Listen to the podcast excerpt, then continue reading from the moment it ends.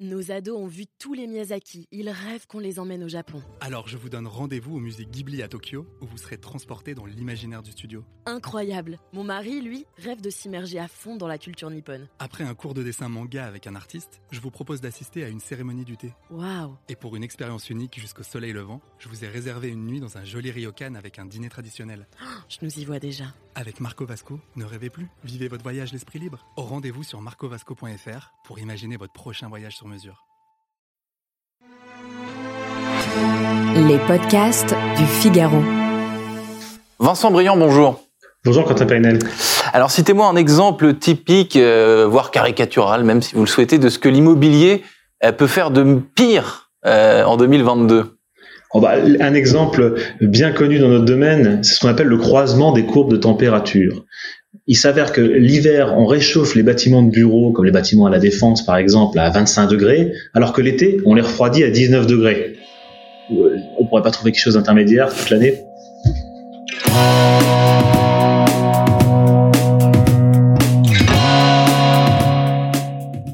Bonjour à tous et bienvenue au Talk Décideur du Figaro en visio avec aujourd'hui sur mon écran et par conséquent aussi sur le vôtre, Vincent Briand, cofondateur de DeepKey, il y a six ans et demi, quasiment sept ans, euh, une société technologique qui accompagne le secteur immobilier dans sa transition énergétique. Alors déjà, pourquoi DeepKey? Ça veut dire quoi DeepKey exactement, Vincent Briand? Comment est-ce que vous avez euh, choisi ce nom que vous n'avez pas changé, je crois? Généralement, quand on est une start-up, on change de nom à peu près tous les deux ans pour s'adapter à toutes sortes de choses, mais vous, euh, jamais. Ah, nous, on y tient à notre nom. Euh, lorsqu'on a créé la société en, 2014 avec mon associé Emmanuel Blanchet, on souhaitait avoir l'impact le plus fort possible sur l'environnement, sur le changement climatique et sur l'énergie dans l'immobilier.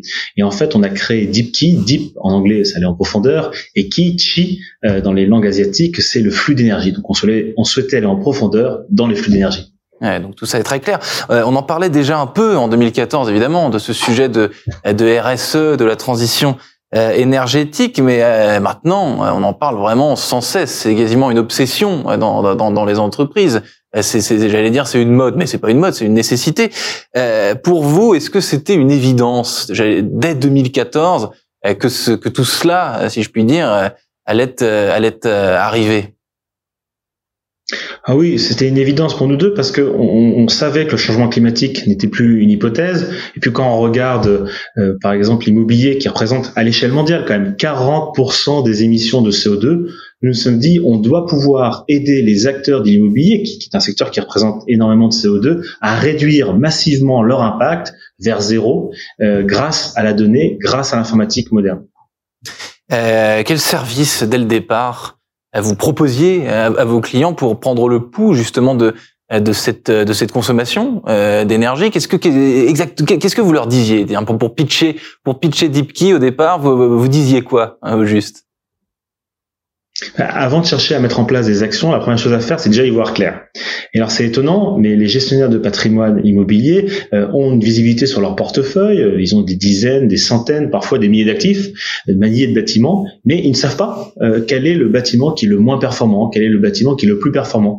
Et en fait, c'est pas si simple, parce qu'il faut récupérer des informations auprès des locataires, leur consommation d'énergie, des informations auprès des gestionnaires, des informations auprès des fournisseurs, et tout ça, bah, ça nécessite de faire remonter toute cette matière et de la fiabiliser la rendre concrète pour comprendre en fait quel bâtiment consomme plus, quel bâtiment pollue plus et quel est celui qui pollue moins.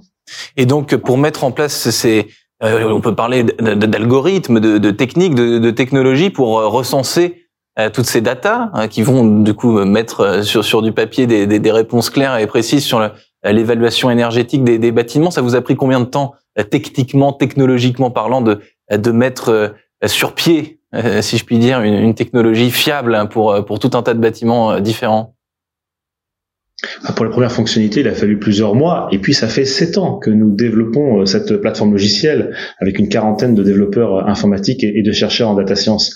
Et concrètement, comment, à quoi ça sert? Bah, Tout d'abord, collecter l'information le plus vite possible.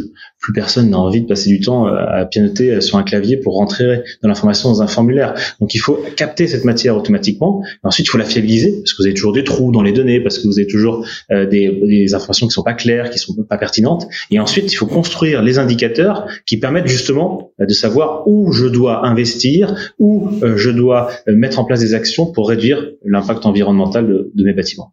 Alors les bâtiments, est-ce que vous visez, enfin avec l'expérience, on a dit qu'il y a 7 ans de euh, d'ancienneté, donc vous avez performé votre votre logiciel. Est-ce qu'il y a des bâtiments aujourd'hui dont vous savez que que qu'il y a des tas de choses à améliorer? Est-ce que c'est une affaire de génération? Est-ce que les bâtiments construits à une telle à une telle époque, euh, est-ce que euh, des bâtiments conçus pour telle utilisation, vous avez forcément une espèce de d'arborescence de, de de, de bâtiments critiques et de, de seuil d'urgence peut-être?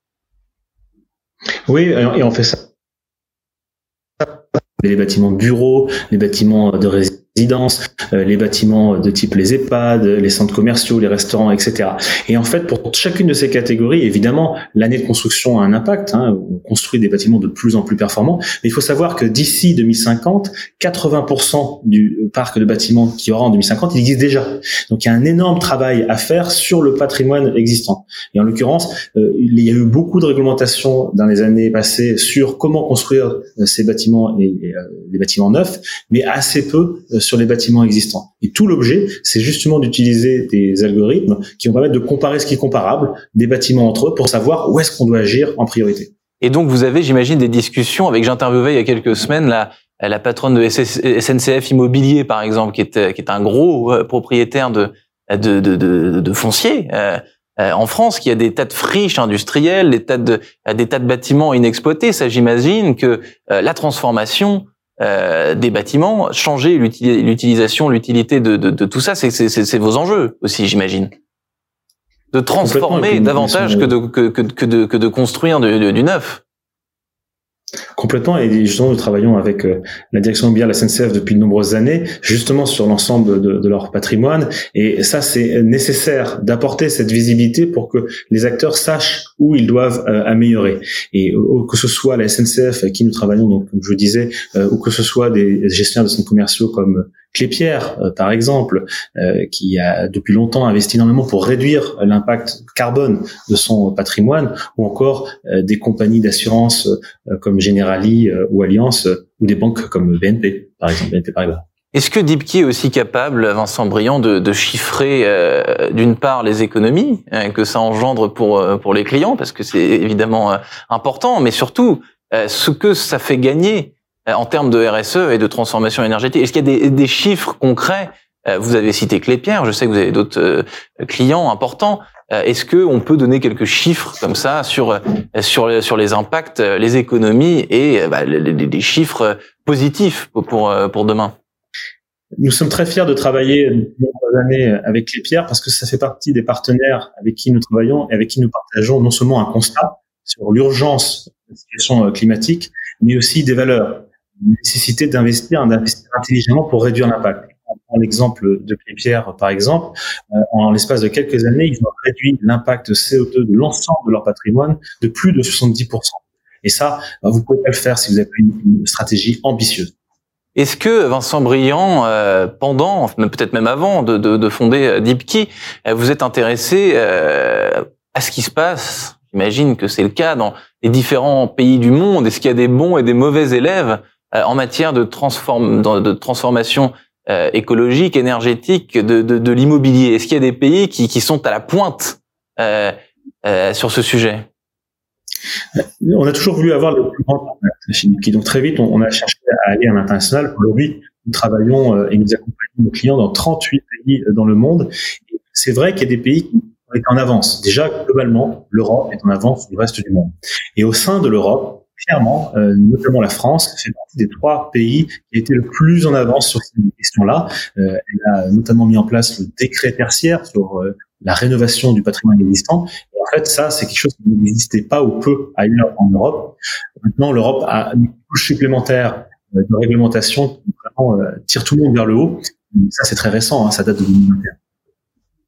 D'accord. Est-ce que donc vous avez vous dernière question Vincent Briand, vous avez une formation d'ingénieur euh, je crois d'ailleurs que dès 2005, votre premier job Euh, c'est ingénieur conseil en énergie. Est-ce que c'était une vocation? Et surtout, est-ce qu'aujourd'hui, les recrues de DeepKey, euh, vous, vous, vous, avez l'impression qu'avec cette période où on parle sans cesse de RSE, euh, de d'énergie renouvelable, de consommation durable, etc., est-ce que vous avez l'impression que les vocations euh, dans ce secteur sont de plus en plus nombreuses? euh, Personnellement, j'ai toujours cherché à travailler dans un secteur et dans des entreprises pour avoir le plus grand impact positif d'un point de vue environnemental. C'est vrai que euh, on voit qu'on n'a pas autant de difficultés que d'autres entreprises à recruter, parce qu'en plus de l'intérêt technologique, entreprise à forte croissance, il y a ce côté donner du sens au quotidien à son boulot. Se lever tous les matins pour dire ce que je fais est utile et c'est utile euh, pas uniquement pour l'entreprise, pas uniquement pour mes clients, mais aussi pour la planète. Vincent Briand, donc cofondateur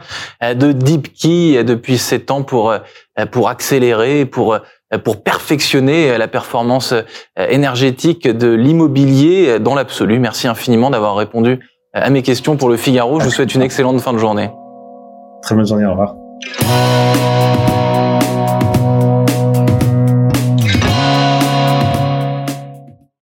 Ados ont vu tous les Miyazaki. Ils rêvent qu'on les emmène au Japon. Alors je vous donne rendez-vous au musée Ghibli à Tokyo, où vous serez transporté dans l'imaginaire du studio. Incroyable. Mon mari, lui, rêve de s'immerger à fond dans la culture nippone. Après un cours de dessin manga avec un artiste, je vous propose d'assister à une cérémonie du thé. Waouh Et pour une expérience unique jusqu'au soleil levant, je vous ai réservé une nuit dans un joli ryokan avec un dîner traditionnel.